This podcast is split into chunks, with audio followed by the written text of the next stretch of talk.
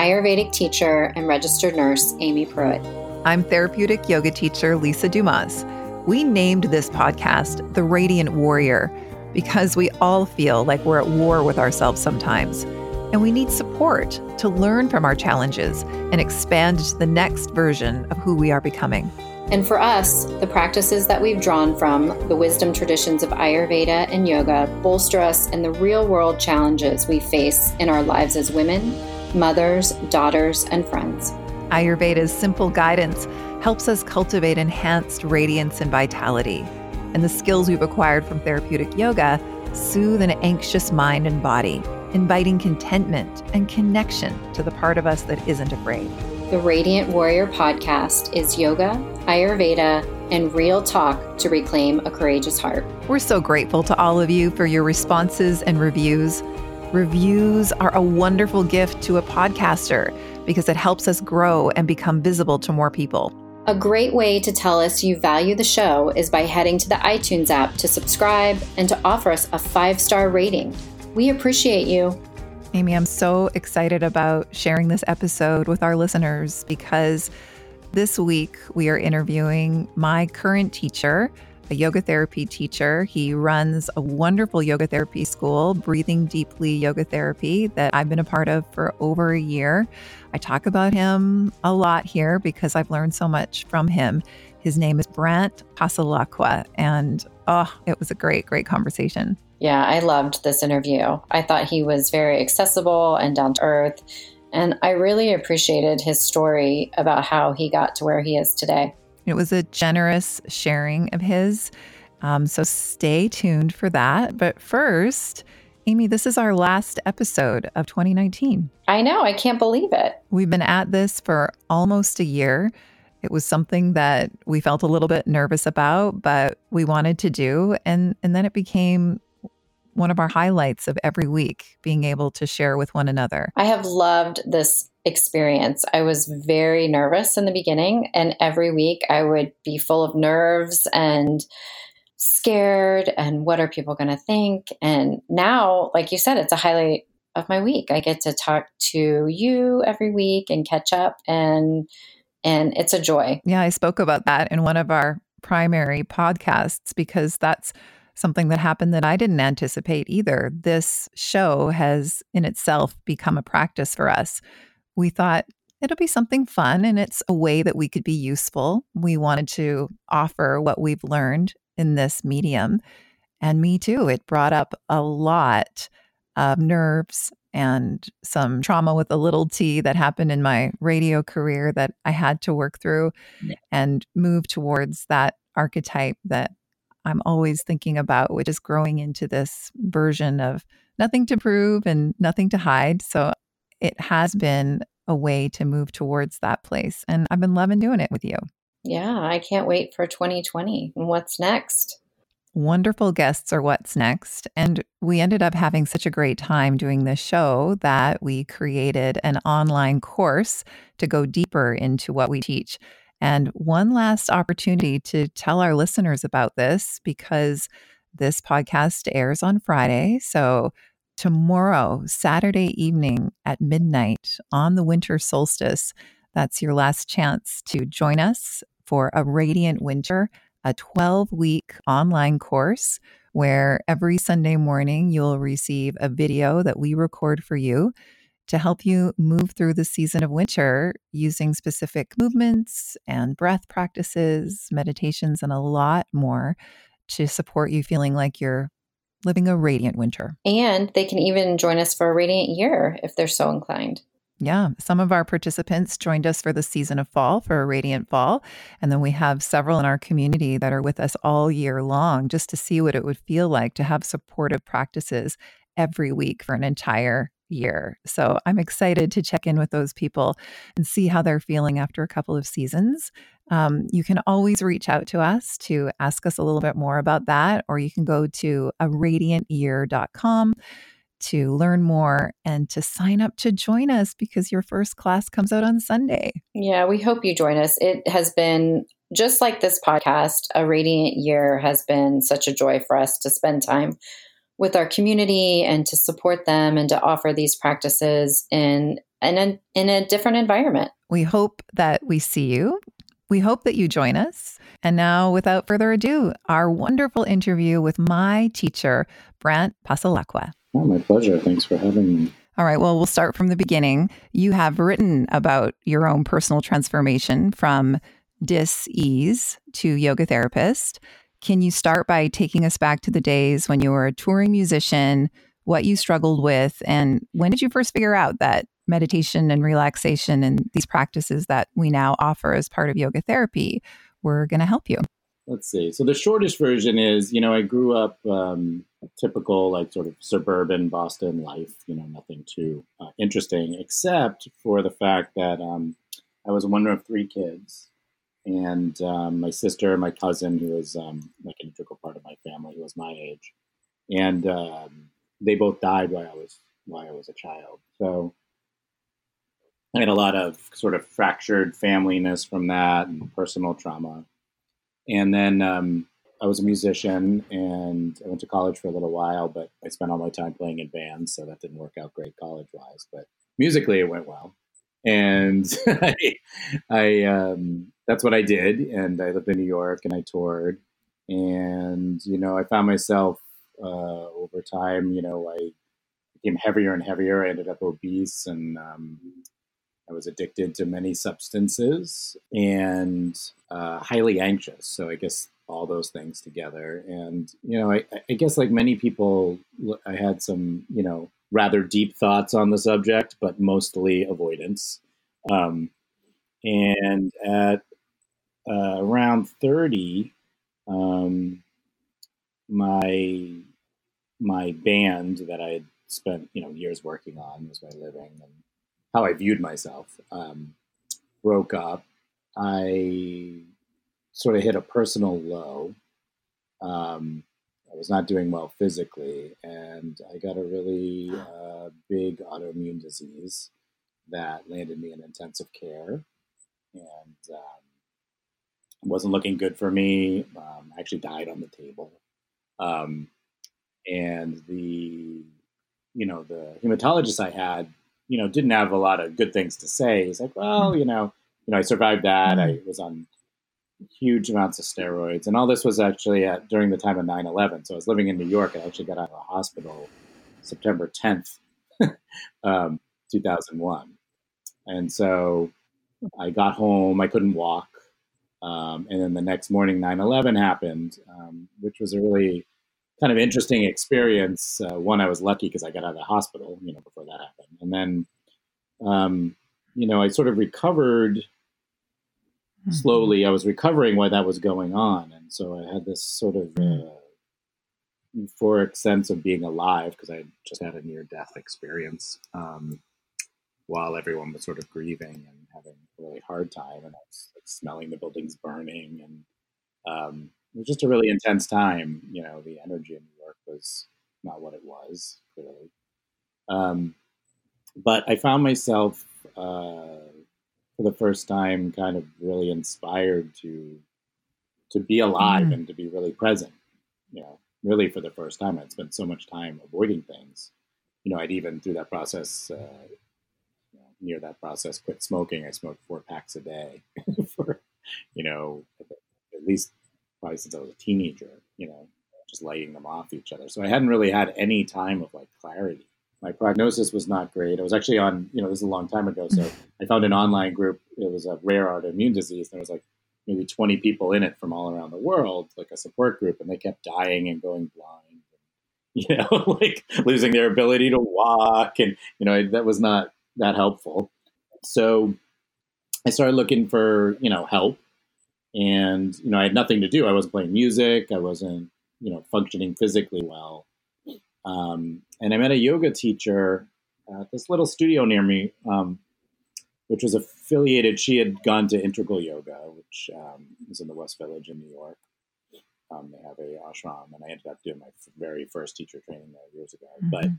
But um, she taught me uh, Yoga Nidra, and I tried it, and it was like mm. mind blowing for me. I think mostly because I could feel parts of myself that I had never felt before. Um, and I spent a year basically doing yoga nidra. um, it was like my job. I, I, my autoimmune disease made it so that um, I would get really lightheaded. I would mm-hmm. have to lie down. I, I, couldn't stay upright for long periods of time at first. So every time I felt bad, I basically did yoga nidra, which was kind of all day. Um, and so I had this sort of enforced, like, you know, massive, basically meditation retreat. Um, you know, like many people, just hoping to get physically better.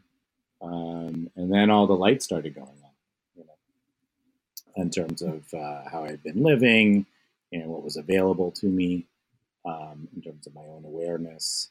Uh, and then, you know, I'm an intense guy, so I went from intense addiction and music stuff to hmm. doing this like whole hog yoga thing. You know, I, I started going to yoga classes too, and I got myself physically better. And my autoimmune disease, um, which I was told would be with me forever and would be a problem, um, kind of evened out um, over time. And so that was a long time ago now, it's 20 years. So that um, that went away, and I started doing more and more yoga. Um, started studying yoga, started started at integral yoga, and then I um, met a teacher that really helped me. I also started meditating, doing uh, sitting with the Zen Buddhists. Um, I studied with a tantra teacher. You know, I, I kind of did like New York's great like that because there's just people all over the place. So I did a little tour of everything I could find, um, and eventually ended up um, uh, working with Mukunda Stiles and going to a yoga therapy school. Um, and you know that got me interested in, uh, I guess to kind of wrap that era up. That got me interested in a couple things. Uh, one was uh, you know, we're all self-referential, us yoga teachers who seek to heal ourselves, right? And then we decide we want to share it. So I was like, oh, this is an amazing autoimmune protocol. So I started working with people for autoimmune diseases, and uh, I lost a lot of weight. I lost over 100 pounds and kept it off. So that was surprising to me. So I um, I constructed a program um, based around yoga for weight loss, um, but more you know obesity. And so I did that, and then that's the 10 minute version of my entire life. well, Brant, that was amazing. And, and thank you so much. And I know Amy is going to weigh in, but if you don't mind me taking you back, and just for our listeners that aren't aware of what Yoga Nidra is, because it sounds like this is really where you began and it was so instrumental in your healing. And you've contributed articles about it actually that are out there to be read um, on Elephant Journal, to name one place. So, for our listeners who aren't sure what Yoga Nidra is, would you mind just in your words explaining it? Yeah, um, I mean, I think the the main thing to understand about Yoga Nidra is that it's it's basically meditation. You know, it's a style of meditation. It's probably a better way to look at it. Um, it's based in some work uh, that was done by teachers, and they called it Yoga Nidra, which means yoga yogic sleep. Um, but it always has this inherent idea of um, sort of changing your mind's relationship with your body and then uh, sort of diving more deeply into like the more inner aspects of yourself. Um, it's usually done lying down as opposed to most meditation techniques that are seated. Um, and it's almost always guided because you want to um, stay awake through it and have this experience of sort of shifting your states without falling asleep. So um, I guess that's the basic version of it. It's been used a lot in all different contexts, but um, what I think most people realize from it and gain from it is that uh, the ability to kind of drop down through their uh, what yoga people would call their bodies, so their physical body, and sort of like leave their awareness of their physical body behind and move into what we would call the pranic body or the mm. body, and then leave that behind and kind of move more into your thoughts and then to the deeper parts of yourself. So it's this process of letting go, and it's done laying down. Um, and you know, I found it very healing for myself. It's also very you know sort of enlightening at the same time.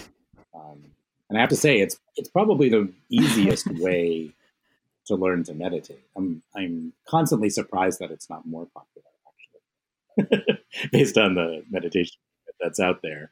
Um, because I know people go to like MBSR things and you know do a lot of mindfulness practices, which are all great, but um, whenever you ask somebody, you know, people are a little sort of like, I don't know if I can meditate. And you say, well, why don't you lie down? And people are, you know, generally are like, oh, okay, I can do that. Um, and follow the instructions lying down. So I, I, uh, I found it easy as someone, I should add that I never, you know, in that story, I, I remember I, I met somebody at a party who's now like a really famous yoga teacher, mm-hmm. which was dating a, a friend of mine in my twenties.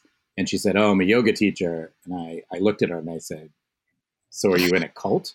Like that was my that was my you know sort of mm-hmm. understanding of yoga. Mm-hmm. Um, and she said yes, actually, but it's a good cause. So I thought that was a perfect answer. But I had I had never done anything like this, so I walked into Yoga Nidra like to- in a good way, actually, because totally open. You know, I didn't have any preconceived notions or any ideas of what I may or may not do. I had never even gotten a massage or done anything I would consider relaxing. you know, in that way. So, so Brant, you had this like seemingly overnight or very quick transformation from this life you had before and then getting this shocking diagnosis and then this path of healing. Did you have any resistance along the way to changing from the one way you were living to the other or did you were you just really in it and going with the flow and finding that you know these practices were really resonating mm-hmm. with you and and cementing your path you know i didn't because all my resistance was stripped away uh, by almost mm-hmm. dying so it was made very clear to me mm-hmm. i mean mm-hmm. I, I thought i wasn't going to make it and one of the experiences i had um, while basically dying in the hospital was not being scared mm and um, that was one of the first times I had probably not been frightened since I was maybe ten years old. So, you know, that changed me. So I, I got lucky in that way. You know, um, mm-hmm. um, I mean, literally, that illness was the best thing that ever happened to me. but, um, but you know, I got really lucky that way because I didn't have to fight through my own stuff. It became really clear to me that um, the way I'd been looking at being alive was not based in any kind of reality. Um, so I felt like I knew nothing. Mm. Um, which, you know, is a great place to start a spiritual practice for sure. Um, but it, I think it's unusual.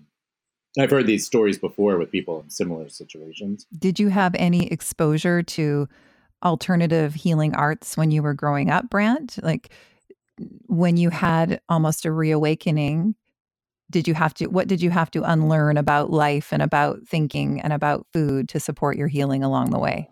Well those are a lot of big questions life thinking and food okay. So well i mm-hmm. mean i realized that i had been basically anxious right? And i had never been to therapy. I had never you know actually asked my parents after you know as an adult i was like you know after my sister died, my cousin died, like I never had any therapy. And they were sort of like, yeah, we asked some people and they said, you'll be fine. And they were educated, actually lovely people, but it was just like a, di- a little bit of a different time, you know? There wasn't a lot of resources and people didn't think the same way.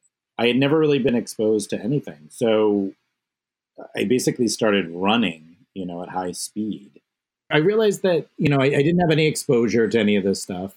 Um, I had really just become an addict, you know, from avoidance. So food, you asked about food, was just part of that. You know, it was like a constant, I was in a constant state of changing my state.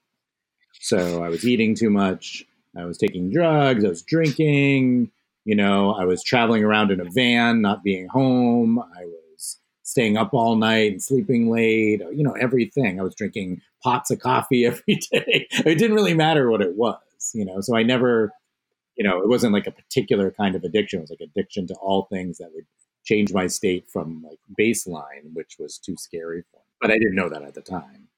You know, so I really had to change that line of thinking. So when I almost died and I became not scared at that moment, I did have a realization in the back of my head, which I don't know if I could have articulated then, but I can now. Um, which was that I don't, well, I probably could have articulated it then. I don't have to be afraid. You know, I really don't have to be afraid because I was literally dying, mm-hmm. and my wife at the time was kind of like screaming and pounding on my body. It was like this whole, it was very like soap opera. And I remember it really well. And I was like fading into the background. I was like, yeah, I'm, I'm going to die. And great. You know, like I, I really didn't have. And then I sort of, what felt like willed myself back because there were people in the room that didn't want me to go. After that, I realized, you know, on another day, I might have decided to go the other way. It didn't seem like that needed to happen. And so then the question is, well, why am I even here? So my first thought was to get myself healthy enough to just survive. And then my second thought was, how do I live in a way that's useful? My exposure to yoga, and then I spent a bunch of time at the Integral Yoga Ashram. I mean, that was one of the main, I, am not a disciple of Satchidananda, but that was one of the main sort of themes mm-hmm. there. And that really resonated with me, you know. And the, the only thing that was similar is that I grew up Unitarian.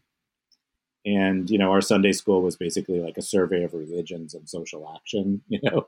Um, so it, it that was in there, I guess, from a young age. Mm-hmm. So I had told myself that like playing music was like you know being an artist is important, and I still believe that. But I'm not sure if it was really my path to be. You know what I mean? It's just what I was doing. You know, I sort of had that awakening. So that's what I had to change. I was like, well, what am I going to do to be useful to people? What's my particular skill mm-hmm. set? You know. Um, so I went through, you know, just personally a lot of changes. Mm-hmm. I fell in love with yoga, and at the same time, I was sort of looking for a new career. Really, like what am I going to do with myself? I thought about being an NP. Um, I'm a pretty smart guy. School's easy for me, so I was looking at you know kind of medical stuff and. Um, but yoga really called me because I saw the power of it. Um, and I saw the power of it to help people. So well, you say you know that your story, you know, you don't talk about it or you don't find it interesting or I can't remember the exact word you used, but I love your story. You know, I had a sibling die at a young age too, and and those same resources weren't available to me, and we we just kind of you know buttoned ourselves up and went on with life, and realizing how deeply that can affect someone. You know, you're going through the motions and going on with life, but yet trying to put that in the past or you know not moving not honoring grief and how it shows up later in life you know i just i can resonate a lot with like getting really busy with life to try to not deal with anything and um, so i love your story yeah. and i and i think our listeners will love it too you know people can identify with these things that happen in life to us and we kind of just move through them and and don't give them the time and space and acknowledgement on how it affects every aspect of us. Yeah, I, I see it as like you know when you when my sister died, I was I was ten, she was younger, and then when I was sixteen, my cousin died, who was also sixteen. It's almost like it it stops you from developing if you don't deal with it. You know what I mean? So I got kind of in this like permanent permanent adolescent state. You know, I have a 15 year old now, you know so I'm, I'm watching him you know it'll be very present with his life you know is one way to look at it or you know narcissistic and self-involved is the other way um, but you know and that's normal but it just sort of continued you know um, and for the record in case he hears this he's a great kid and his level of is very low he's, he's a sweetheart actually um, but he's still you know he thinks about you know high school and sports and people he knows, and you know the greater questions of this life are not part of his thought process. Um, you know, which is normal. But I think I just stayed there, and that's not good when you start hitting your late twenties. And when you came to a stage when you were asking yourself those greater questions, and specifically the question of how can I be useful, because your journey included uh, transformation around weight loss, that's where you started to really help people. And what I wanted to chat about a little bit is it's the time of year that a lot of people are struggling with food and thinking about food and their weight and their dissatisfaction with their weight. So, because it's been a part of your journey, you have spent so many years supporting other people through what you call peaceful weight loss. And that is the title of your wonderful book, Peaceful Weight Loss. Your approach, I love it. It's not to start with the food, but with reducing stress so that we can like harmonize our minds, focus on food, and move more to present centered thinking. Um, can you share a little bit more about how your system can support people if weight loss is their goal for 2020? Yeah. Um, I mean, the first thing I want to say is, you know, my system, you know, or ideas are, are really based on people being either overweight or, or we also work with eating disorders. You know, we've been doing this for years and years. Um, it's a very different process to lose five or 10 pounds. So I just want to put that out there. Um, mm-hmm. I am not a specialist in that, um, as you know, Lisa, because you hang out with me live. Mm-hmm. I have the 10 pounds, and they will probably always be with me. Um, so that's, I mean, that's more, you know, that's that's nitty gritty nutrition, right? When you start getting into the small amounts of weight loss. Um, but you know what you find it, with obesity, unless you have a, a medical problem its roots, right, are in an inability, right, to make decisions about food. So it's more in the addiction camp, and that's why it's very similar. I mean, there are some differences to to working with people with eating disorders because you're not really talking about food, you know, and and the current. This has been going on forever. When someone's obese, you know, a doctor will say, well, you should eat less, you know? and it's always like striking to me that you're looking at a human being, you know, with a master's degree telling them they should eat less. Like they couldn't figure mm-hmm. that out um, by themselves. So, they, you know, the question becomes like, why am I eating in this way? Um, what is surrounding this, you know, uh, that makes it impossible for me to eat in a different way? And there's, you know, there's so much to say about the subject. We could do this entire mm-hmm. interview on this subject. Um, but I think that's not our agenda. So um, what I, I think what I want to say is that um, yoga, you know, is particularly useful because it, it, does a few things at the same time. It um, it what we'd say in yoga therapy balances your vata, but basically um, reduces nervous system tension and also brings clarity to the mind um, at the same time. And it does it in an embodied way. And what I found in myself and pretty much everyone I've worked with, um, I'm sure there's some exceptions, but you know, let's say 96% of people I've worked with who are obese, is there's a disembodiment that comes with it. It's hard to make decisions in terms of food and food timing and how you're going to your lifestyle and how you're going to pace yourself if you if you are not getting any input from the body. So yoga is particularly well suited to this. The way I got here is I started doing yoga. I didn't mention this before, um, and I was trying to like not die. It wasn't really about weight loss at all, and I ended up losing a ton of weight. You know, and during that process, I started making food modifications too. So I don't want anyone to get the wrong idea that it's impossible to lose weight without changing what you eat. But the, the interesting thing is, I was able to, right? I was like literally able to make decisions and choose to eat in like a more reasonable way. I mean, the body likes homeostasis, but if you're 100 pounds overweight, 150 pounds overweight, it's actually pretty easy to lose weight in a way because if you can get yourself to eat sort of a reasonable amount of food in a systematic way. Another way to say that is dieting gets a lot harder as you get smaller, you know, because you're asking your body to do things it really doesn't want to do. So I got myself into that scenario and I started, you know, the first 50 pounds I lost was actually really easy. And it was all because I had started doing yoga.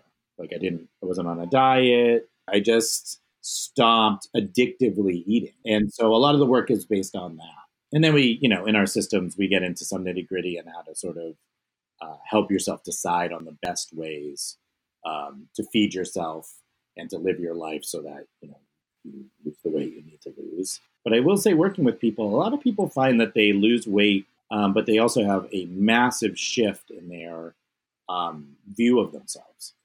So I have worked with so many people who, you know, were say 80 pounds overweight and lose 30 pounds and then decide that they're going to go real slow from there, but they they shift so many aspects of their life that they're happier. And so like their health improves, you know, they look better, they feel better, and their initial mm-hmm. goal of losing 80 pounds actually shifts to, well, maybe 40, maybe 50. Um, and I, I, think that's an important part to tell because the science now um, is pretty much, I would say, is remarkably clear that lo- getting back to the weight you started at, you know, in high school or whatever you're remembering, is incredibly difficult. Most bodies don't really want to do that, and you have to make drastic change to get there and, and keep it up. So there's been a bunch of articles in the New York Times and stuff about this. So part of my process is helping people lose weight, and they definitely do. And the other part of the process is Mm-hmm. helping them like be okay with reality so that they can land somewhere where they, they have contentment. Um, and in that way, I would say we are incredibly successful working with people. Most programs will, if your goal is 80 pounds and you lose 40, you're sort of being told that you're not good enough. Well, to to help people find contentment seems to be the greatest good and probably the Mhm. hardest work. And and so I commend you that that is the goal as opposed to numbers on the scale. Right. And we do work with numbers on the scale and, and usually they go hand in hand, you know, and there's a there's a sort of place where everything kind of comes together nicely. And usually when we're working with people, you know, we get you know, if you take a typical client who's like 250 pounds and their BMI chart says they should be 160. Mhm. So they hit like 190, right, which is a lot of weight loss. Mhm. And then there's a part in our process when I train people, I train everyone to do this, which is there's always a moment where you ask them, so here's how you would have to eat and live in order to lose another 30 pounds. Is that worth it? and I would say a third of the people say yes. And they do do that. And the other two thirds are like, absolutely not. You know, Mhm. Mhm. turns out, you know, I'm pretty happy right now. And it's Yeah. going well, you know. I mean, I've seen clients like that, like who had, I mean, one woman comes to mind who was 36 years old. Uh, she had been obese since she was a teenager. She was probably 300 pounds and she got down to about 220. So she lost 80 pounds over like a year. Um, she had never dated. She had never, you know, sort of lived in that way. In that year, she started dating. She got engaged. She looked totally different. Do you know what I mean? Like her life Mhm. completely changed. And then we got to that point, and she's like, "No, I'm good. You know, like, I'm good." She's way healthier. You know, all of her sort of medical markers were where they needed to be. You know, she was pre-diabetic, and now she wasn't. And you know, I think that's that's a place where a lot of people can get to. And if you're not that person, and you're more of a person who's like, "I really want to lose 20 pounds," um, doing yoga and and especially our method um, is helpful too because it really it really allows you to look at you know while working on yourself and working on your weight if you want to really look at why you're doing it. You know am i content? And is there a base malcontent that i could contend with? And you know i actually applaud people. I don't have opinions. Like i think it's totally okay to want to be you know really thin and look a certain way if that's what you really want. A lot of people are doing it because they they're driven by this sort of you know deep inner voice telling them that they're not good enough so that's the part of the work that i, I really appreciate Well, it's so important to get to our authentic why. And I'm hearing you say that mm-hmm. when we're not thinking clearly, when we're more imbalanced, our why may not be that authentic why. But then finding the real why comes with the work that you're doing with people. right and it's all body breath and meditation based it's not cognitive just to be clear we don't do cognitive work with people they come to these realizations through the practices which is the most sort of elegant part of it all um, you know a lot of uh, you know I worked in New York for years, and most of my client were, clients were pretty well off, had been therapized forever, and it was just so interesting to me to see in six months how someone could have Mhm. so many ahas after talking about themselves, you know, for an hour a week for twenty years. um, it just goes to show how important it is to do the other aspects of, of practice. Well, it's so challenging to be seeing ourselves clearly or to think clearly, especially when it comes to body image and weight and food with all of the messaging that we're exposed to all the time. And mm-hmm. especially right now at this time of year, like some people feel like that first step is going to have to be detoxing and cleansing. Like, and I've heard you say before, it's as if we've been sold a bill of goods, like we're somehow dirty, like we need to clean ourselves. yes. And can you speak to that a little bit? Because I think what you have to say about that is really powerful. And then rather than this detox and having to change everything, what would be like some actionable, accessible, doable steps that people could do if they wanted to make some changes there? Yeah, I mean, I think you know, I, I think it's reasonable. We all want big change, and detoxing is, um, I think, really appealing. You know, because it seems drastic, and if you want to be drastically different, then that seems like it would match. Um, problem is, it doesn't actually work that way. You know, my recommendation, especially around the holidays and stuff, is to, um, and this is how we work in our method too, is to really take a strong look at how you can get better rhythms in your life um, so that would start with actually scheduling how your days go. And uh, one of the big ahas people usually have is like having enough time for self care and downtime. And then we work from there and put contemplative body based practices like yoga into the mix. And if you start with a commitment to do that and really look at the body based practices not as exercise, but as uh, a contemplative practice that will change you, so looking for, for instance, types of yoga um, that are more in that direction versus an exercise class.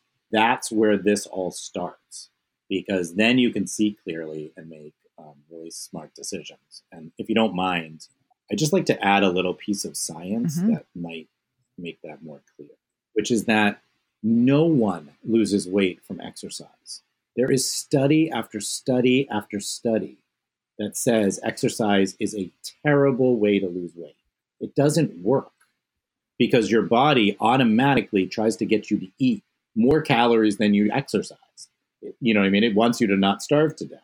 So this has been studied like for 30 years over and over again. And the message is still I'm going to join the gym because I'm fat. and it doesn't actually work. There's a million reasons to go to the gym. You know what I mean? You know, you develop muscle tone, you get better cardiovascular stuff, your health outcomes are better.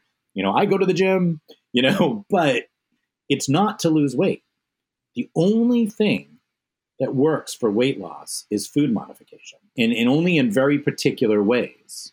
So the first your first step should not be getting yourself to exercise unless that exercise is part of your like sort of mental health regimen. So for lots of people, you know, we live sedentary lives, and if you go to the gym and run around and you feel clearer and healthier and happier, that exercise is good for you. But the calories on the machine and the, you know, these ideas that if you just do enough HIIT classes, you're going to pull off all the weight, it, it's really not backed up by Western science. So you know, probably most people listening to the show believe in science. So it's you know, it's literally the equivalent of not believing in evolution. Yeah. You know what I mean? It's like a belief system that you have that you are tied to, and that's fine, but none of the science supports. Gosh, no, amazing. It doesn't make any sense. You know, so so gentle yoga is actually better for weight loss than hard yoga because gentle yoga facilitates right these com- contemplative states that change the balances in your body and brain required for you to make food modification. Western science backs that up. So I'm, I'm not making this up. I'm not like this wooey yoga guy that says like, "Oh, lift your arms really slow and all the weight will fall off." It's not that. You know, it's that that's the only way. In, in fact, if you follow this logic mm-hmm, train, mm-hmm. if you exercise while doing yoga and get your heart rate up, mm. you're going to get really hungry. so it's actually not good hormonally for weight loss. Um, so that this part is like sort of constantly fascinating for, to me. And there's other health comes health outcomes in the world um, like this that Western science has proven that people just won't get with because of a variety of reasons. I mean, the other example that just comes to mind real fast is like diet is like the key way to reduce blood pressure. Exercise is helpful. Doesn't even touch dietary change. So it's interesting that people are willing to do certain things and not others. And again, if you can get somebody to sort of see things clearly and make logical choices, right? They can have incredibly different outcomes. I want to reiterate that you are not a wooey yoga guy. One thing that I I'm not. You're not at all. I one thing I appreciate so much of being able to learn from you is the logic behind everything we do in order to be most useful to people. Isn't it like music to your ears, Amy? Well, hearing one of my students say that I'm always logical is music to my ears. So thank you. Yeah, and my my history, you know, I have lived in Western medicine for 25 years as a registered nurse and what you're saying makes absolute sense to me completely 100% yeah it's really frustrating when you um, like work as a nurse and you know public health I, I think for me you know the reason i didn't become an np is i decided that i actually wasn't interested in following the logic that has been shared with us by public health officials. And it's not that i, I think they do great work they do. They save lives but if you're someone who's really willing to make change, you're not getting all the information you need. So most of the information that's sort of disseminated through the health system, healthcare system, is based on the general population with an underlying mm-hmm. notion that most people won't do what you say. so, you know, yoga therapists work with people that want to do things. So, you know, there's a lot more options for for that population, which I understand is probably smaller. Um, but I think it's important to acknowledge right that that you know nurses. I mean, it's it's tough stuff. You know, you're some people are smokers mm-hmm. and they're coming in with heart disease and diabetes, and they're in the emergency room again, and then the hospital, and then you say don't smoke, and then they keep smoking. So you know yeah. the process yeah. to get them to a point where they would decide not to smoke is i think more interesting to me. You know how do you get somebody there? Absolutely. When i'm seeing them they're not there by their own choice. You know they they are not on the path that is consciously going to lead them to quit smoking.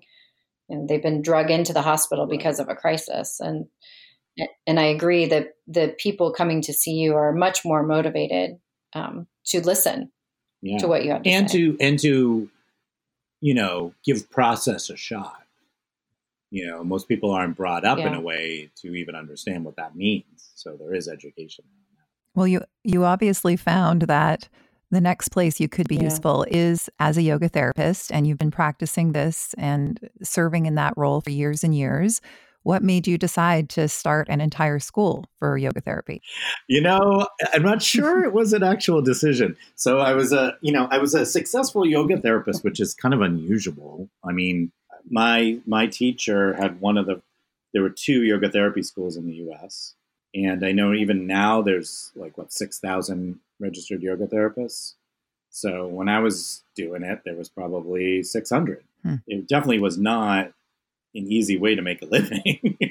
um, so I started working, and as you can see, I, I really believe in this stuff and, and enjoy it and zealot about it. So um, I think that enthusiasm might have rubbed off on other people. So it became pretty successful.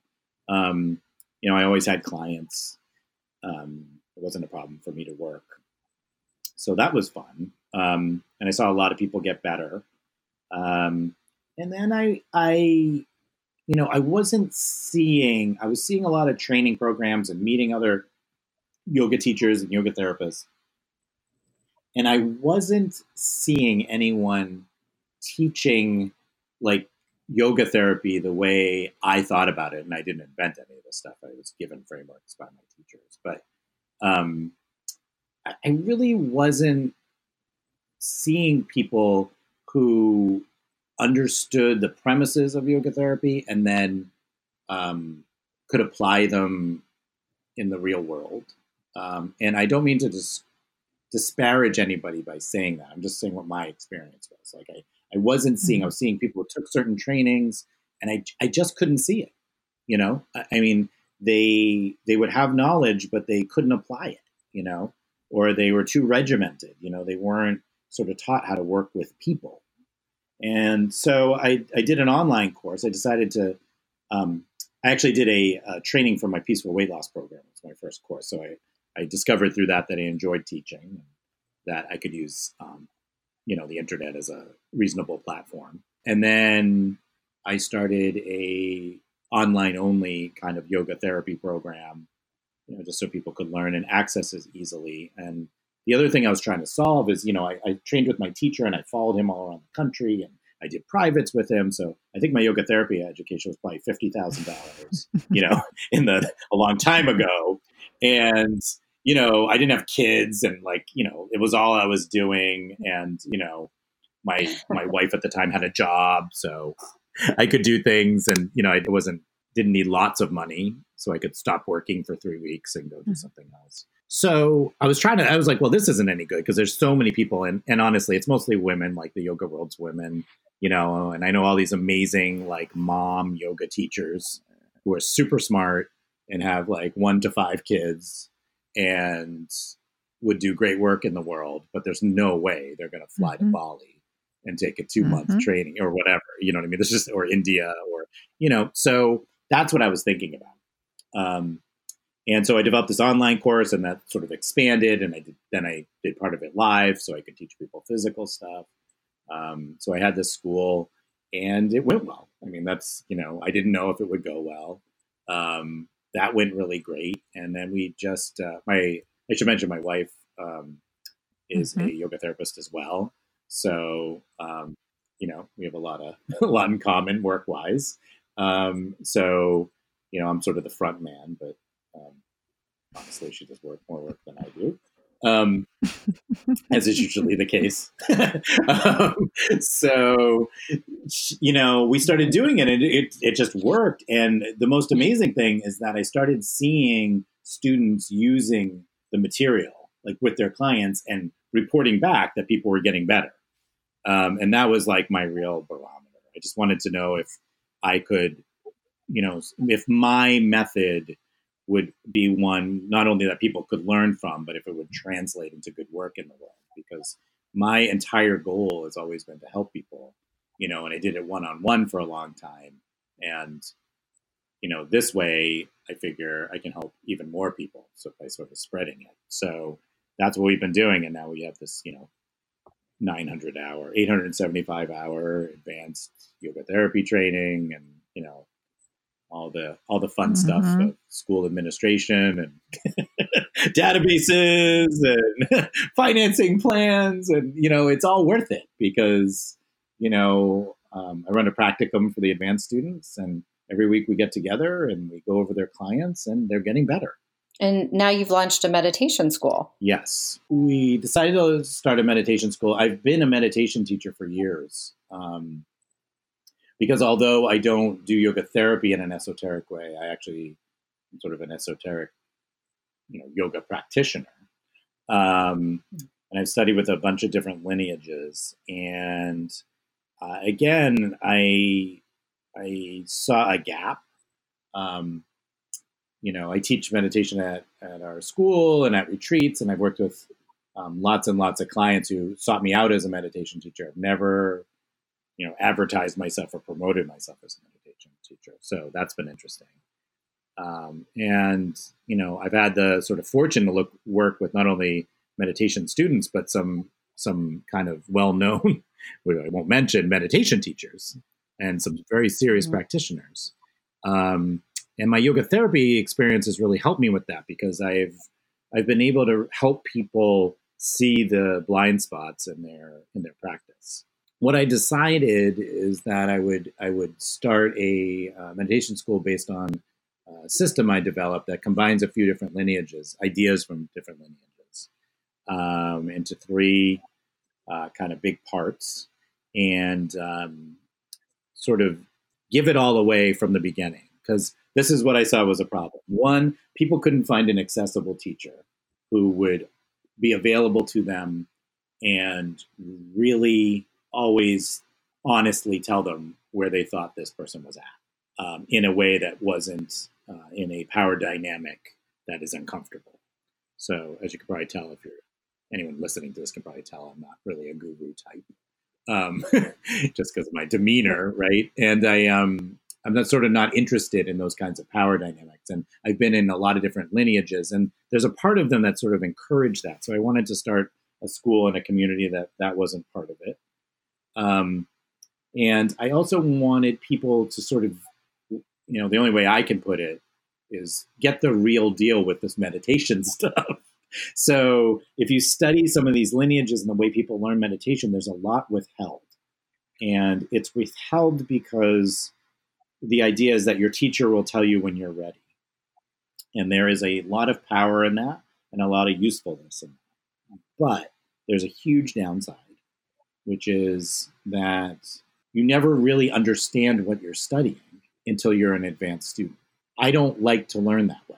I find that really frustrating. More importantly, it's really hard to really sign up for all the effort you would put into a meditation system without knowing what it is. so we do it a little differently where I'm happy to tell you how it all works from day one. um, you might not be there yet, but I'm going to give it to you as best I can in a way that you can understand. Um, so I saw that gap.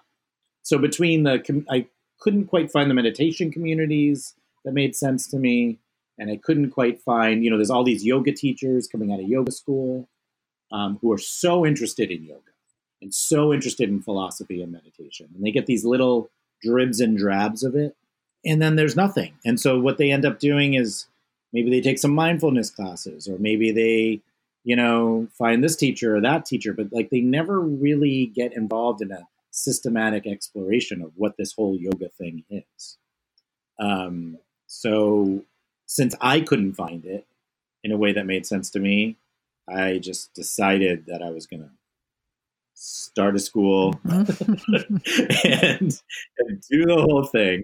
Um, so it's it's informed by by a bunch of different things, but a lot of it's informed by working with individual students for years. And I know that when it comes to meditation, this could be another conversation that could go on and on. There's so much to talk about. But again, this is likely a resolution for a lot of people in 2020. Oh, I should really meditate. I should start a meditation practice.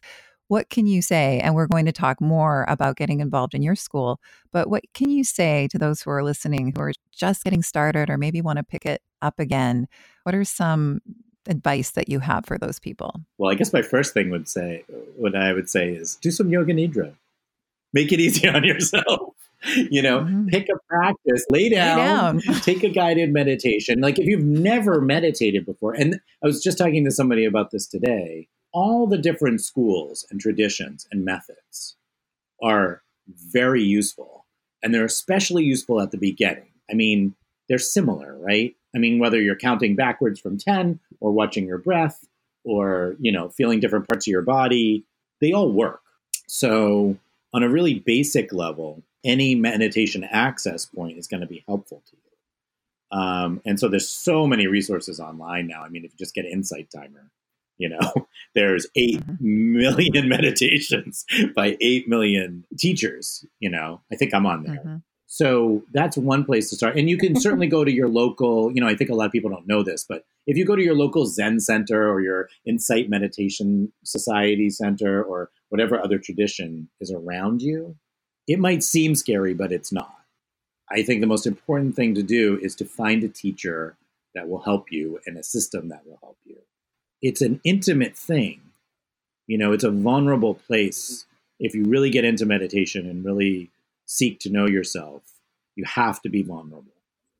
And since since that is going to happen, it's very important you find a community or a teacher where that feels safe to you. So, what would you say when the inevitable frustration arises in creating a consistent meditation practice? So, as with most things, the more benefit you get from something, the more you're going to want. So, there's a period of learning and how to do it, like a like technical aspects of how to meditate. What a good system or teacher will do is guide you in that process with enough self-reflection so that you want to meditate.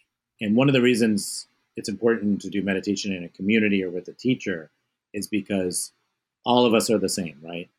Let's say you meditate for three months every day for half an hour, and you're way calmer and way more clear and smarter you know, and happier. You will forget how you were three months ago. And you will not say that to yourself. You'll say, I'm kind of frustrated and super annoyed and really crunched for time. So I'm going to stop this meditation thing. And that's one of the things a meditation community can do for you is to remind you that that is not true. you know, that you actually gain time from that half an hour. That, you know, your clarity and calmness like benefit everyone around you, et cetera, et cetera. So, you know, there's reasons why we mm-hmm. meditate. We don't just meditate because, right? There's something you want out of it. And that want might change, but you know, you have to be reminded of why you're there sometimes and, you know, what it has done for you. So, um, and I also don't think, you know, to be fair, um, you know, I'm a big meditation fan. I think personal evolution is one of the reasons why we're here. Mm-hmm. Um, I could talk about the benefits of that for a long time, but I don't know that everyone needs to meditate.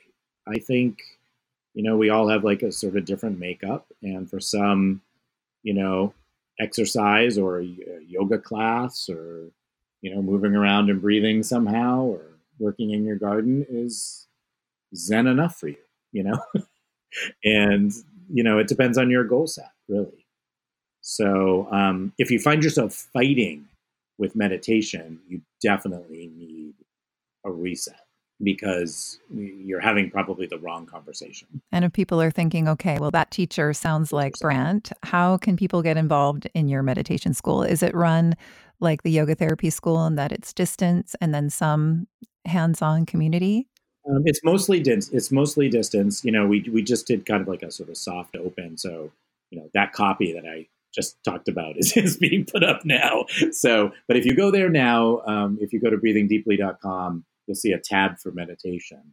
Um, and there's some information there. I think our first kind of class for the public is going to be, we have current students in there now but it's going to be um, in early March, if I'm correct. Mm-hmm. Um, but you can start now. That's just sort of the inaugural gathering. Um, and if they want to get involved in that, um, it's it's similar to my other programs where we, you know, we charge you one fee to get in, and then you're in forever.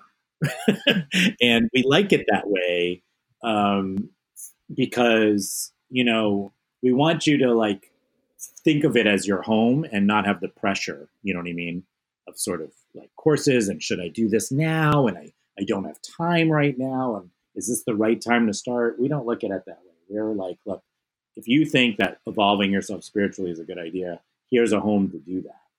So they can come to our website and they can join. And then we have, you know, the whole sort of course online. Um, so there's video parts of the course. There's live um, sessions with me every uh, week, and um, then we have online retreats, and we have one live retreat every year uh, outside Hudson, New York. So it's set up so you actually could be anywhere in the world because you can interact with other students online. You can talk to me and other students online. Um, all the practices are online, um, but it's not just recorded. You can actually like speak to a human. Mm-hmm. and other students and get help. Um, so that's how we've set it up, and uh, I'm really excited about it because um, this is the just like the yoga therapy school. This is the meditation school that mm-hmm. I would mm-hmm. want. So that's mm-hmm. why it's because I couldn't find it, so mm-hmm. I made it. so um, I'd be happy just to be a community member, but life has different plans for me. Mm-hmm. Well, I'm so happy that your quest for being useful brought you into wanting to start your own yoga therapy school, Breathing Deeply Yoga Therapy, and now Breathing Deeply Meditation School, because I did shop around. And what I'm learning is adding to the quality of my life, my practices, what I'm offering students and clients. And it really is a home. When we do our live retreats in Hudson in upstate New York at the beautiful Won Dharma Center together, I've never been in such a group of capable, really formidable, mostly women, as you said. Everybody is so smart and everybody wants to be useful. It's a non judgmental space. You are incredibly accessible.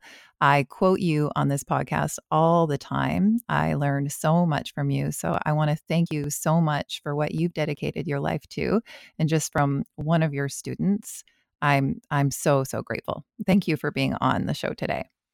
Well, thank you. It's really kind of you. And, um, you know, it's the most lovely thing about doing all this has been what you just said, which is, you know, when you start something, you don't know what it's going to be like. And from the first time I showed up and, and taught everyone live, I was blown away at who I got to be with. And like you said, the, the students are amazing. Um, and I've never been in a yoga community that has so much integrity in it. Mm-hmm. Um, so it's it's really it's really been a privilege, you know, um, and I get really excited to go teach those modules because I get mm-hmm. to be around amazing people, and that includes you. So um, I look forward to seeing you to my left in March. That's right. Coming all the way from Canada, coming all the way from Canada because it's a great school. Yes, I, have developed a, a huge admiration for Canadians through this school, actually. so um, I think I might be moving sometime for sure. Amy, it's a real pleasure to uh, speak with you. Yeah, thank you so much. This was amazing, and and I am definitely so inspired by Lisa every week when she talks about her experiences, learning from you, and and who knows, you might have a new student as well. I am gonna say, why don't you join our uh, meditation school? I know. Coming soon. Yeah. Well, the door is open if you choose to do that. Thank you, um, Brant.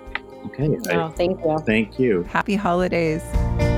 Thank you for listening to the Radiant Warrior podcast. If you found it valuable, please leave us a positive review to help others find it. And please check out the Radiant Warrior podcast on Instagram and Facebook to leave us your questions and find out where you can come and practice with us next.